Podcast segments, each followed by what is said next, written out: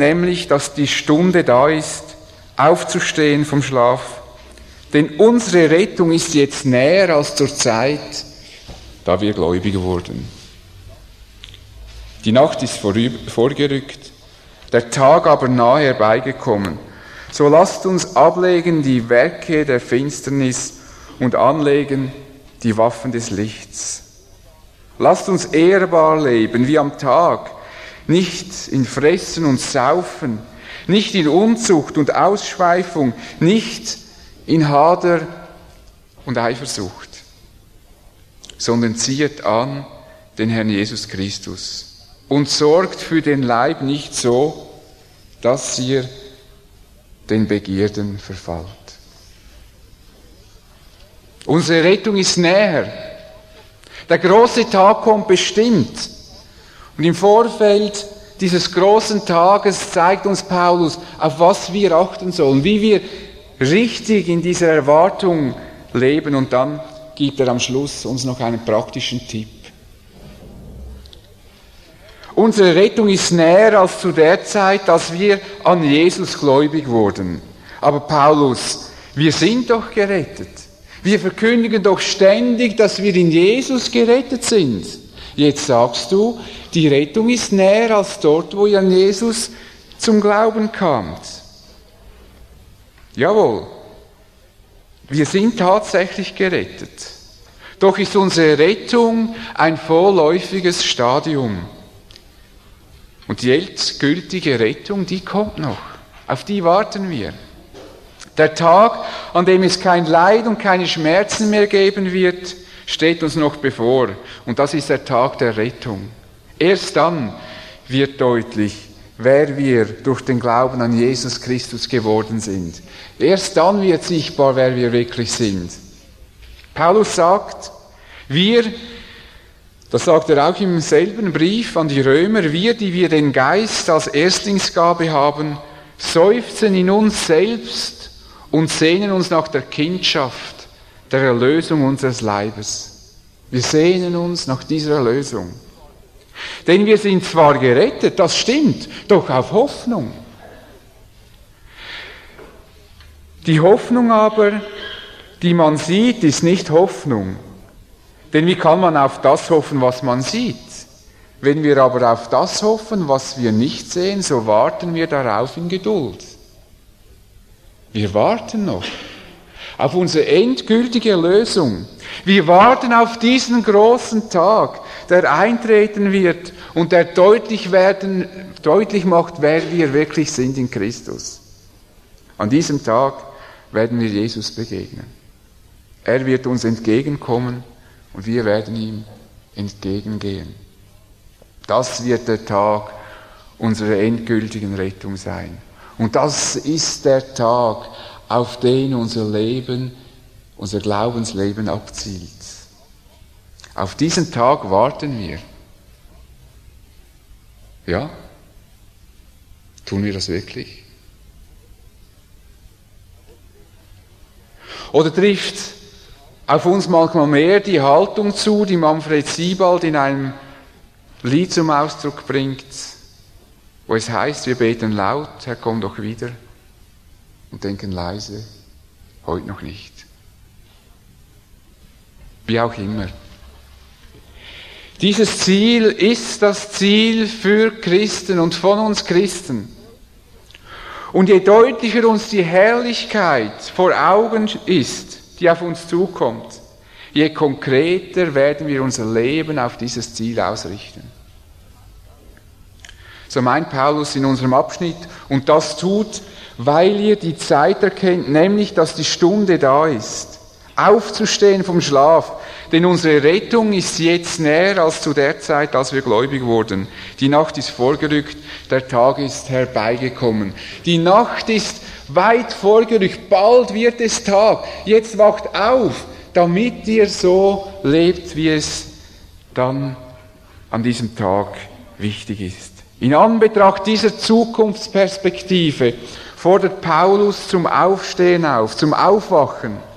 Wir sollen aus dem Schlaf erwachen, leben wie am Tag als Christen, die in echter Nachfolge stehen. Das, was wir tun sollen, beschrieb er in dem vorlaufenden Abschnitt, denn in Bezug auf das, was er sagt von Kapitel 12 an, da beschreibt er ganz praktisch, wie das Leben eines Christen in Gemeinschaft aussehen sollte. Und seine Ausführungen gipfeln in der Aussage, seid niemandem etwas schuldig, außer dass ihr euch untereinander liebt, denn wer den anderen liebt, der hat das Gesetz erfüllt. Und das tut, weil ihr Zeit erkennt.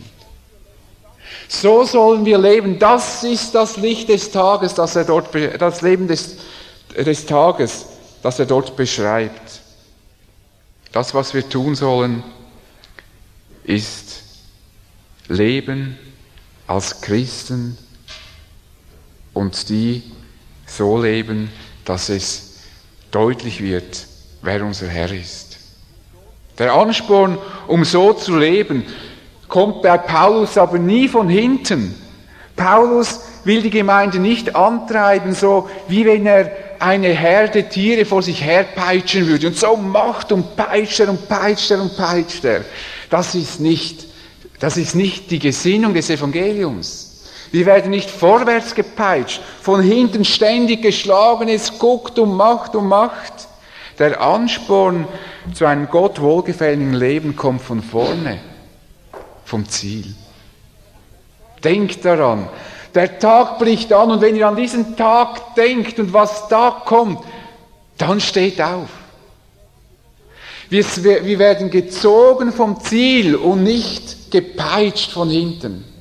Wer gepeitscht von hinten wird, der hat nicht verstanden, wo er hingeht in seinem Glaubensleben. Der geht nur, weil er gepeitscht wird. Aber Paulus möchte, dass wir gezogen werden, vom Ziel her denken und vom Ziel her handeln. Der Ansporn kommt von vorne. Im Wissen um unser Ziel werden wir mit einer gewissen Selbstverständlichkeit so leben, dass wir in richtiger Weise im Ziel eintreffen. Es ist wie bei einem Sportler, wie einem Wettkämpfer. Und nicht umsonst benutzt die Bibel das Bild des Wettkämpfers oft. Ein Wettkämpfer, der hat nicht das Training im Kopf, sondern den Sieg. Der Wettkämpfer sieht das Ziel und nicht das Training. Und weil er das Ziel sieht, trainiert er. Weil er siegen kann, nimmt er Entbehrungen auf sich.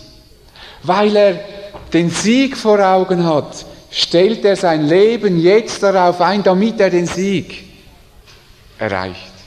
So leben wir eigentlich alle in unseren Bereichen, im Beruf, überall.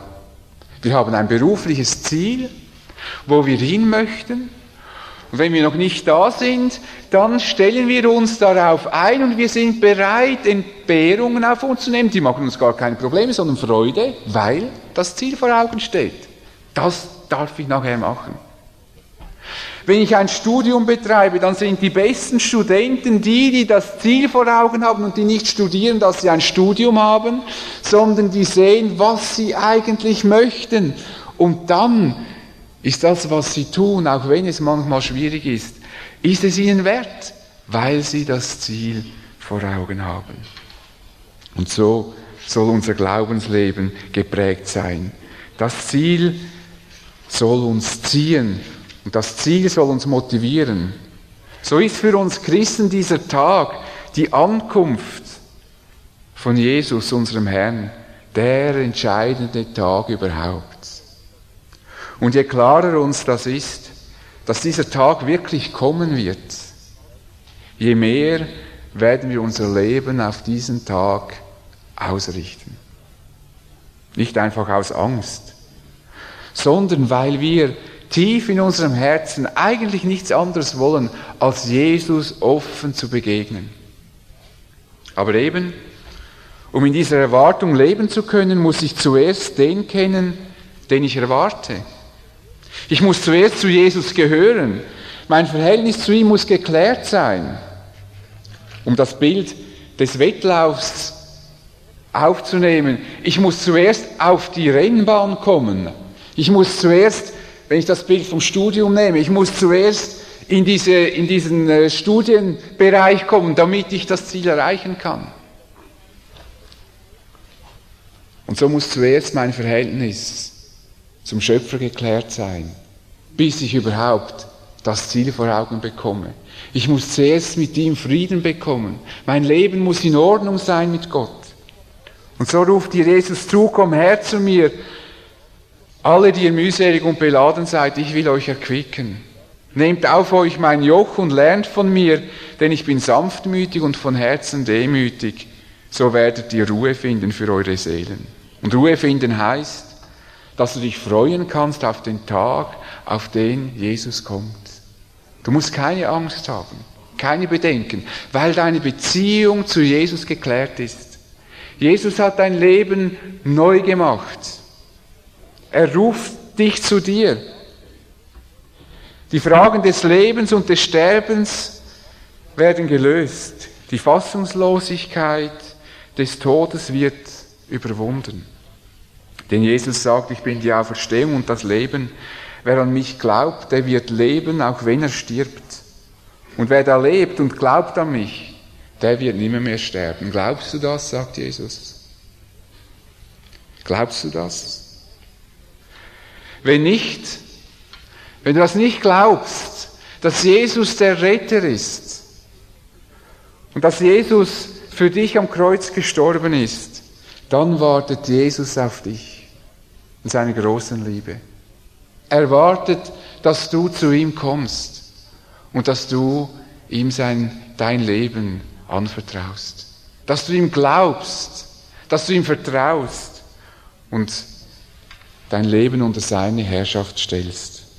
Und dann bist du auf dieser Bahn, auf der du dann gern sein willst, wo du dem Ziel entgegengehst. Aufwachen soll die Gemeinde, sagt Paulus. Und was Paulus damit genau meint, zeigt er dann auch ganz konkret auf. Im Grunde sagt er nichts anderes als das, was jeder ganz automatisch macht, wenn er Besuch erwartet. Er bereitet seine Wohnung vor, er geht nochmals durch die Wohnung, um zu sehen, ob sich die Wohnung sehen lassen kann, wenn der Besuch kommt. Und je nach Besuch wird ein gewisser Standard, äh, hat man dann äh, für die Wohnung.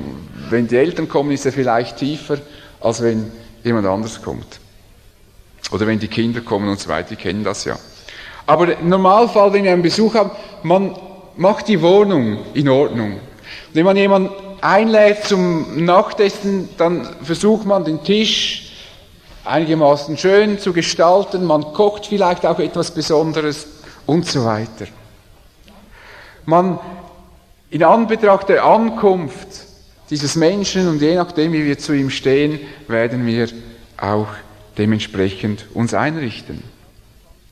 Und was sich nicht sehen lassen kann, in Anbetracht des Besuchen, das wird, Besuches, das wird weggeräumt. Nicht mehr und nicht weniger meint Paulus, wenn er sagt, so lasst uns ablegen die Werke der Finsternis und anlegen die Waffen des Lichts. Lasst uns ehrbar leben wie am Tage, nicht in Fressen und Saufen, nicht in Unzucht und Ausschweifung, nicht in Hader und Eifersucht, sondern zieht an den Herrn Jesus Christus. Nichts anderes. Als dass er sagt, in Anbetracht dass ihr wisst, dass der Tag kommt und dass Jesus kommt. Macht Ordnung. Wacht auf, wenn ihr eingeschlafen seid. Die Wecke der Finsternis sollen wir ablegen. Oder im Bilde der Wohnung zu bleiben, wegräumen und nicht einfach verstecken. Als ob wir vor Gott etwas geheim halten können. So sagt Jesaja, wehe denen, die mit ihrem Plan verborgen sein wollen vor dem Herrn und mit ihrem Tun in Finstern bleiben und sprechen, wer sieht uns und wer kennt uns? So die Sache unter den Tisch wischen, dass man es nachher den Dreck wieder vorholen kann. Das funktioniert nicht. Natürlich sieht uns Gott. Und natürlich kennt er unsere Gedanken. Und natürlich ist das keine Bedrohung für uns. Und wenn es eine Bedrohung ist, dieser Gedanke, dass Gott mich sieht und mich kennt durch und durch, dann muss ich mich fragen, was mit mir los ist. Ich freue mich zu wissen, dass Gott mich durch und durch kennt. Das gibt mir echte Geborgenheit. Das ist ein wesentlicher Grund meiner Geborgenheit in Gott, dass er mich durch und durch kennt. Nichts brauche ich und nichts kann ich vor ihm verstecken. Nichts muss ich verbergen. Und das hilft mir, die dunklen Seiten wirklich anzupacken und es hilft mir aufzuräumen. Paulus sagt klar, was zu dieser Finsternis gehört, Sauf- und Fressgelage, sexuelle Ausschweifungen, Streitigkeiten und Rivalitäten. Das sind übrigens alles Dinge, die dem Gebot der Liebe völlig widersprechen. Hingegen sind Werke des Lichtes, das lesen wir auch an anderer Stelle, herzliches Erbarmen, Freundlichkeit, Demut und Sanftmut.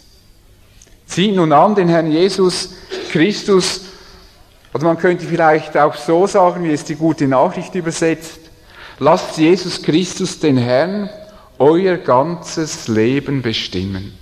Lasst Jesus in eurem Leben wirklich Herr sein. Im Advent leben heißt, so zu leben, dass Jesus heute kommen könnte und du ihm mit offenen Armen und ohne schlechtes Gewissen entgegengehen kannst. In Erwartung leben heißt nicht zu wissen, wann und unter welchen Umständen Jesus kommen wird. Das ist sicherlich interessant, aber egal in welchen Umständen und in welchem Jahr Jesus kommt, es kommt der Tag, wo, wir Jesus begegnen werden. Und das ist entscheidend, was wir dann leben. Es nützt nichts, wenn ich genau weiß, unter welchen Umständen das Jesus kommt, aber ich habe in meinem Leben noch viele Werke der Finsternis, die mich beherrschen. Und mein Leben steht nicht unter der Herrschaft Jesu. Dann nützen mir die ganzen Pläne nicht. Und wenn ich den richtigen habe, entscheidend ist, dass ich Jesus begegne, als der, der ich bin. Das ist entscheidend. Und hast du dann ein gutes Gewissen? Kann Jesus heute kommen und kann er heute in dein Leben hineinschauen, ohne dass du ein schlechtes Gewissen bekommst? Wenn du dir bewusst, wenn dir bewusst ist, dass du einer ganz konkreten, in einer ganz konkreten Sünde lebst und du diese Sünde duldest, dann musst du dir von Paulus sagen lassen, steh auf und lege diese Sache ab. Mache Ordnung. Mach Ordnung in deinem Leben. Denk doch, was für eine wunderbare Zeit auf dich zukommt. Für diesen Tag lohnt es sich, dein, in deinem Leben aufzuräumen. Mach's doch. Guck doch nach vorne, was auf dich zukommt. Ja, ich weiß. Nun kommt man in den Verdacht, ein moralisches Evangelium zu verkündigen. Man getraut sich ja heute manchmal als Prediger fast nicht mehr etwas Moralisches zu sagen, weil dann ist das sofort moralisch. Aber Evangelium hat es auch mit Moral zu tun. Nicht, dass wir durch ein moralisch sauberes Leben gerettet werden. So nicht. Gerettet werden wir einzig und allein durch den Tod Jesu am Kreuz. Und das hat mit Moral überhaupt nichts zu tun, sondern mit der Tat, die Jesus für uns getan hat. Doch wenn wir gerettet sind, dann gibt es doch moralische Maßstäbe. Dann gibt es doch Leitlinien, dann gibt es doch Ordnungen, die wir berücksichtigen sollen. Dieser Meinung ist jedenfalls Paulus und ich teile mit ihm diese Überzeugung. So ist es eben nicht in Ordnung, wenn wir selbstsüchtig leben. Es ist nicht in Ordnung, wenn wir Süchten Raum lassen und uns von ihnen beherrschen lassen. Dann sind wir von ihnen geknechtet. Es ist auch nicht in Ordnung, wenn das Fernsehprogramm unseren Tagesablauf und unseren Lebensrhythmus steuert. Und es ist nicht in Ordnung, wenn ich im sexuellen Bereich ein zügelloses Leben führe. Paulus meint hier übrigens nicht den sexuellen Umgang in der Ehe. Da ist er ganz anderer Meinung. Den ehelichen Umgang befürwortet er sehr und er warnt sogar die Ehepaare, sie sollen sich gegenseitig ja nicht entziehen. Wer das nachlesen möchte, muss nur mal das Kapitel 7 im ersten Korintherbrief lesen. Das Evangelium ist nicht körperfeindlich, aber es ist nicht in Ordnung, wenn man Sexualität außerhalb der Ehe auslebt. Das kann man jetzt biegen und brechen, wie man will. Es ist nicht in Ordnung. Antworten sollen wir und diese Werke der Finsternis aufdecken. Das ist oft der schnellste Weg, sie aufzudecken. Das entzaubert oft die Sünde. Wenn ich sie für mich selber mal aufdecke und mir selber sage, jawohl, das mache ich falsch. Und das sage ich auch Gott gegenüber. Oder ich sage es noch einem Bruder oder einer Schwester gegenüber, sage, da habe ich gesündigt. Da ist oft der Zauber dieser Sünde gebrochen. Und dann können wir sie anpacken und ablegen. Das alles aber wird offenbar werden, wenn es vom Licht aufgedeckt wird, sagt Paulus den Ephesern. Wach auf, der du schläfst, und steh auf von den Toten. So wird dich Christus erleuchten. Christus wird dir helfen, wenn du diesen Schritt tust. Du bist nachher nicht allein. Er wird dich erleuchten, er wird dir Kraft geben, aus da herauszukommen, wo du reingeraten bist. Und nun gibt Paulus noch einen ganz praktischen Hinweis, einen Tipp, wie wir vermeiden können, einzuschlafen. Sorgt für den Leib nicht so, dass ihr den Begierden verfallt, sagt er. Nochmals die gute Nachricht, übersetzt das eigentlich sehr bildlich, eindrücklich, hätschelt nicht euer altes, eure alte selbstsüchtige Natur, damit die Begierde keine Macht über euch gewinnt. Hätschelt nicht. Das ist ein schöner Ausdruck. Hätschelt nicht eure alte, selbstsüchtige Natur, damit die Begierde keine Macht über euch gewinnt. Wir werden hier bei unserer Verantwortung angesprochen. Wir bestimmen nämlich darüber, wer und was auf uns Einfluss ausübt. Viel mehr, als wir das wahrhaben wollen. Da gibt es Gläubige, die sagen, sie könnten nicht anders, sie würden immer das, immer dieselbe Sünde tun, immer derselben Sünde verfallen. Aber es hängt eben damit zusammen, ob wir unsere alte, selbstsüchtige Natur pflegen und füttern. Und wenn wir das tun, dann kann die Begierde Macht über uns gewinnen, der wir dann selber nicht mehr gewachsen sind. Das stimmt denn tatsächlich. Wenn wir dann sagen, ich konnte nicht mehr anders. Weil wir so, unser selbstsüchtiges Wesen so gehätschelt haben, dass die Begierde so eine Kraft in uns bekommen hat, dass wir selber der Begierde hilflos gegenüberstanden. Ich möchte das an einem Beispiel deutlich machen. Es ist ein, eine Cartoon-Geschichte, äh, die einfach etwas charakterisiert. Ich habe die Bilder nicht dazu, aber ich kann sie euch schildern. Eine junge Frau, die Problem hat mit der Diät, die Diät hält. Das erste Bild ist im Haus. Ich werde ein bisschen herumfahren, denkt sie, aber nicht in die Nähe des Supermarktes. Dann steigt sie in ihr Auto und denkt, ich und fährt da rum, ich werde am Supermarkt vorbeifahren, aber nicht hineingehen. Dann fährt sie am Supermarkt vorbei. Ich werde in das Geschäft hineingehen, aber nicht bis zu dem Regal, wo die Süßigkeiten im Sonderangebot stehen. Stellt das Auto ab, geht in den Supermarkt. Im Supermarkt. Ich werde mir die Süßigkeiten ansehen, aber nichts nehmen. Sie steht vor dem Gestell der Süßigkeiten. Ich werde etwas nehmen, es aber nicht kaufen. Nimmt sie das in die Hand, guckt sie an. Ich werde es kaufen, aber nicht öffnen. Sie geht durch die Kasse, bezahlt und sitzt ins Auto. Es öffnen, aber nicht riechen. Riechen, aber nicht probieren. Probieren, aber nicht essen. Das letzte Bild. Essen, essen, essen, essen, essen. Alles ist weg. Die Schlacht war schon verloren, als sie von zu Hause ins Auto stieg, um herumzufahren, um nicht in den, am Supermarkt vorbeizufahren. Ich kenne solche Verhaltensweisen bei mir. Man sagt dann, was man nicht will. Formuliert damit genau das Problem, das man hat. Nicht am Supermarkt vorbeifahren. Es geht nicht um das Spazierenfahren, sondern nicht am Supermarkt vorbeizufahren. Und so ist man schon fixiert. Die Schlacht war schon verloren, als sie in das Auto saß, das Haus verließ. Dort, wo sie die Autoschlüssel in die Hand nahm, war die Schlacht verloren. Es ist wie bei Schanzenspringen.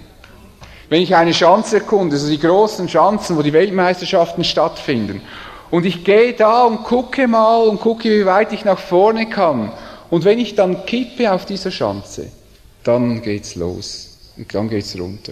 Und wenn ich kein geübter Schanzenspringer bin, nicht mal ein geübter Schanzenspringer wird noch bremsen können, aber ich werde auch den Flug schwer überstehen. Die Landung wird nicht so sanft sein wie bei einem geübten Schanzenspringer. Und so spielt das sich oft ab in unserem Leben. Wir entscheiden uns, wo wir stehen bleiben wollen. Wir müssen uns entscheiden. Aber wir müssen wissen, wo wir noch entscheiden können, bevor alles mit großer Wucht ins Rollen kommt. Wo ich dann sagen muss, jetzt kann ich nicht mehr bremsen und ich weiß, ich fahre jetzt auf diese Schanze zu und ich weiß, dieser Sprung, der wird mir eine Bruchlandung bringen und zwar eine grässliche, aber ich schaffe es nicht, diese Skier quer zu stellen.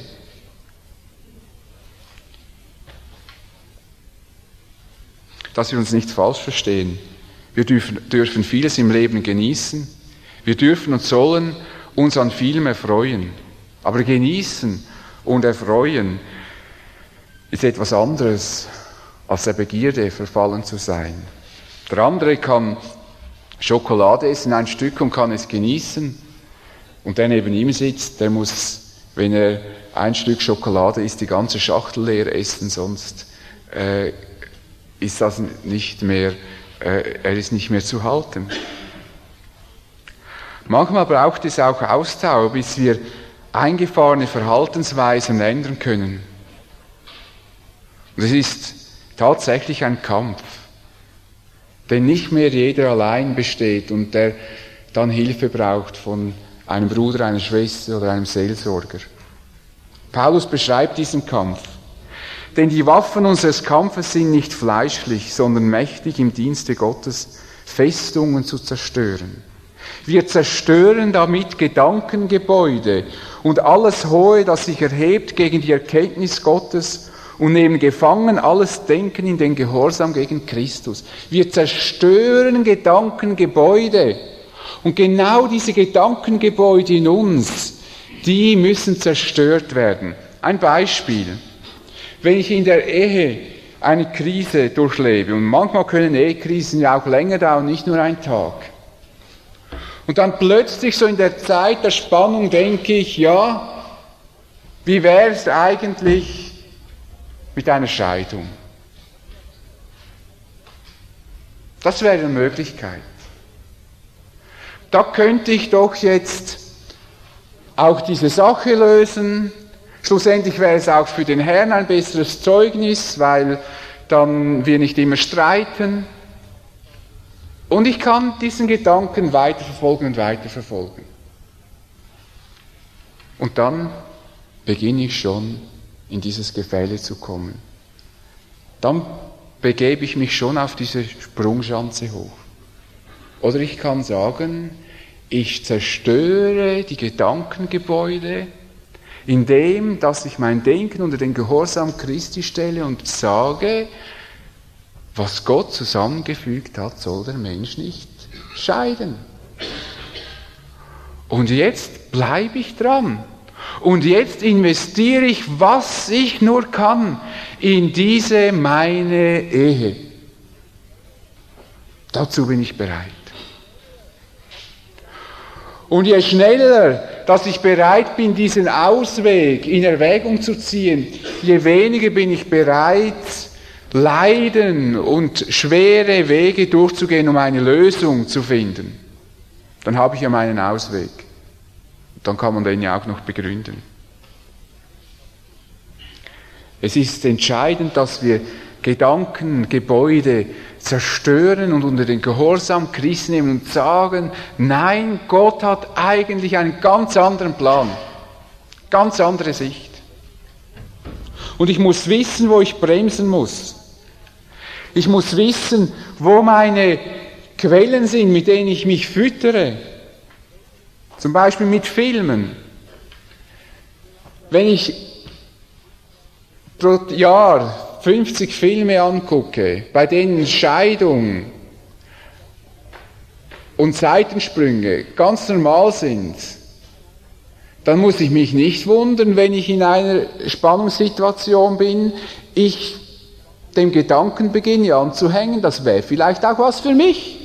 Die haben ja so gelacht in, dieser, in diesem Film. Die waren ja nachher alle viel glücklicher. Ich bestimme, wie viel ich in mich hineinlasse. An Filmen, an Heften, an Videos, an Büchern, an Bildern. Ich entscheide, wenn ich auf dem Internet surfe, ob ich die Seiten der Erotik anklicke oder nicht. Das entscheide ich. Wenn ich dann geklickt habe und das kommt alles und ich nicht mehr rausfinde, dann war das Problem, dass ich zuerst, als ich noch entscheidungsfähig war, dorthin gegangen bin mit dem Cursor. Oder auch beim Essen, Geld, Macht, Neid, Streit. Ich muss sehen, wo sind meine Quellen, wo gebe ich Nahrung, wo hätschle ich den alten, selbstsüchtigen Menschen. Da gibt es viele Möglichkeiten, wo man sich entscheiden muss. Ich hatte einmal so eine Situation, da ging es um ein Video und ich wusste nicht genau, was das war und habe dann gefragt, ob ich das Video mal sehen könnte, weil das in dem Zusammenhang schien mir das wichtig. Und als ich das Video in Händen hatte, dann habe ich gesehen, dass das doch ein eher erotisches Video ist. Und dann musste ich entscheiden, will ich es jetzt angucken, weil ich hätte einen guten Grund, ich könnte sagen, im Zusammenhang von Seelsorge muss ich jetzt wissen, was da geguckt wurde. Oder sage ich nein, wenn ich das Video laufen lasse und mir das angucke, dann stoße ich, trete ich bei mir vielleicht eine Lawine los, die ich nicht lostreten will.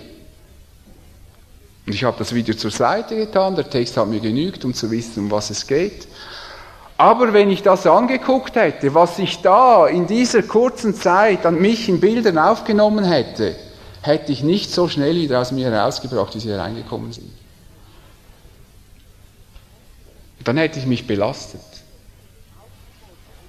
Und so sind wir aufgefordert, unser selbstsüchtiger Wesen nicht zu füttern. Und wenn wir es füttern, und so sagt ja Paulus, sorgt für den Leib nicht so, dass ihr den Begierden verfallt, dann verfalle ich auf einmal diesen Begierden.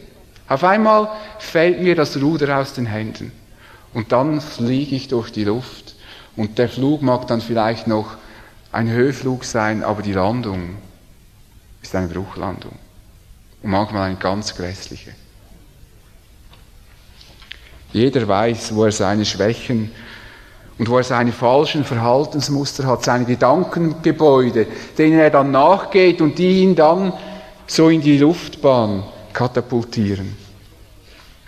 Und manchmal braucht es wirklich Ausdauer, gewisse eingefahrene Denkmuster abzulegen. Aber wir werden gewinnen, denn Jesus hilft uns mit seiner Kraft. Es ist vielleicht auch wichtig, dass wir auch an diesem Punkt bereit sind, auch unsere Masken fallen zu lassen, auch mal vor einem Bruder oder vor einer Schwester und sagen, du, ich möchte mit dir mal diese Sache angehen, hilf mir. Da spielen sich in meinem Leben Dinge ab, die mir eigentlich auch gar nicht gefallen und ich möchte Ordnung darin kriegen. Hilf mir doch und zeig mir auch, wie ich da rauskomme, auch aufgrund vom Wort Gottes. Ich fasse zusammen, unsere Rettung ist näher, als sie war, als wir zum Glauben kamen. Der Tag, der kommt wirklich. Und dass der Tag kommt und dass Jesus kommt, ist das die Grundmotivation für die Nachfolge. Wir werden nicht gepeitscht von hinten, sondern gezogen vom Ziel. Wir sind zielorientiert in unserem Leben. Und wenn wir etwas tun und an etwas arbeiten, arbeiten wir daran, weil wir auf das Ziel hingehen. Genauso wie wir das im Beruf tun. Durch die Rettung und die Veränderung unseres Lebens sind wir in der Lage, auf diesen Tag hinzuleben. Gott selbst hat uns mit allem Nötigen ausgerüstet. Er hat uns den Heiligen Geist gegeben. Er hat uns befähigt. Er hat uns gereinigt, damit wir auf ihn zu leben können. Und wenn Sünde, wenn wir uns in Sünde verstrickt haben, dann müssen wir einfach das anpacken und sagen, ich möchte Ordnung machen. Wir sind aufgefordert, aufzustehen. Und es ist nicht zu spät aufzustehen. Es ist nur immer zu spät liegen zu bleiben. Zum Aufstehen ist es nie zu spät. Paulus ruft auf, wir sollen aufstehen und wach werden. Und dann sind wir angehalten, Jesus in unserem Leben Herr sein zu lassen. Auch tragen wir die Verantwortung dafür, von was wir uns beeinflussen lassen. Wir steuern, was wir aufnehmen. Ob wir unser altes, selbstsüchtiges Wesen ernähren, sodass wir, unseren, sodass wir uns unseren äh, Begierden preisgeben. Das liegt im Wesentlichen bei unseren Entscheidungen. Nicht, dass wir nichts mehr erleben dürfen, nicht, dass wir uns an nichts erfreuen dürfen. Das will ich gar nicht gesagt haben. Und dass man keinen Film mehr sehen darf. Und dass man nur noch in vier Wänden, sich in die vier Wänden einbunkern muss. Und ja nicht hinausgehen, weil man sonst der Begierde ausgeliefert ist. Das ist nicht die Meinung, auch nicht die Meinung des Paulus. Aber dass wir an den Punkten, wo wir wirklich sehen, da sind wir anfällig, dass wir diese im Auge behalten. Wenn wir in der Adventszeit das Lied singen, das wir auch heute gesungen haben, macht hoch die Tür, die Tor macht weit, es kommt der Herr der Herrlichkeit. Möge der Herr schenken, dass in unserem Herzen dieser Wunsch auch ist, ja Herr der Herrlichkeit, sei du Herr heute in meinem Leben, du Herr der Herrlichkeit, damit ich wirklich gezielt auf dich hinlebe. Ich möchte, dass du Herr bist. Und über eines dürfen wir uns freuen. Wir brauchen das nicht aus eigener Kraft zu tun. Jesus hilft, Jesus hilft uns auf diesem Weg. Er begleitet unseren Wettlauf, den Paulus schreibt in Korinthern. Christus wird euch festerhalten bis ans Ende, dass ihr untadelig seid am Tage unseres Herrn Jesus Christus. Denn Gott ist treu, durch den ihr berufen seid zur Gemeinschaft seines Sohnes Jesus Christus, unseres Herrn. Christus wird euch festerhalten bis ans Ende, dass ihr untadelig seid am Tage unseres Herrn Jesus Christus. Jesus wird uns helfen. Er wird uns die Kraft geben. Er wird uns leiten. Er wird uns auch ermahnen und vielleicht auch heute Morgen beim einen oder anderen den Finger auf einen Ort hinhalten, wo er möchte, dass wir den genauer betrachten. Aber er hilft und er leitet und er möchte, dass wir alle das Ziel untadelig erreichen. Ich bete.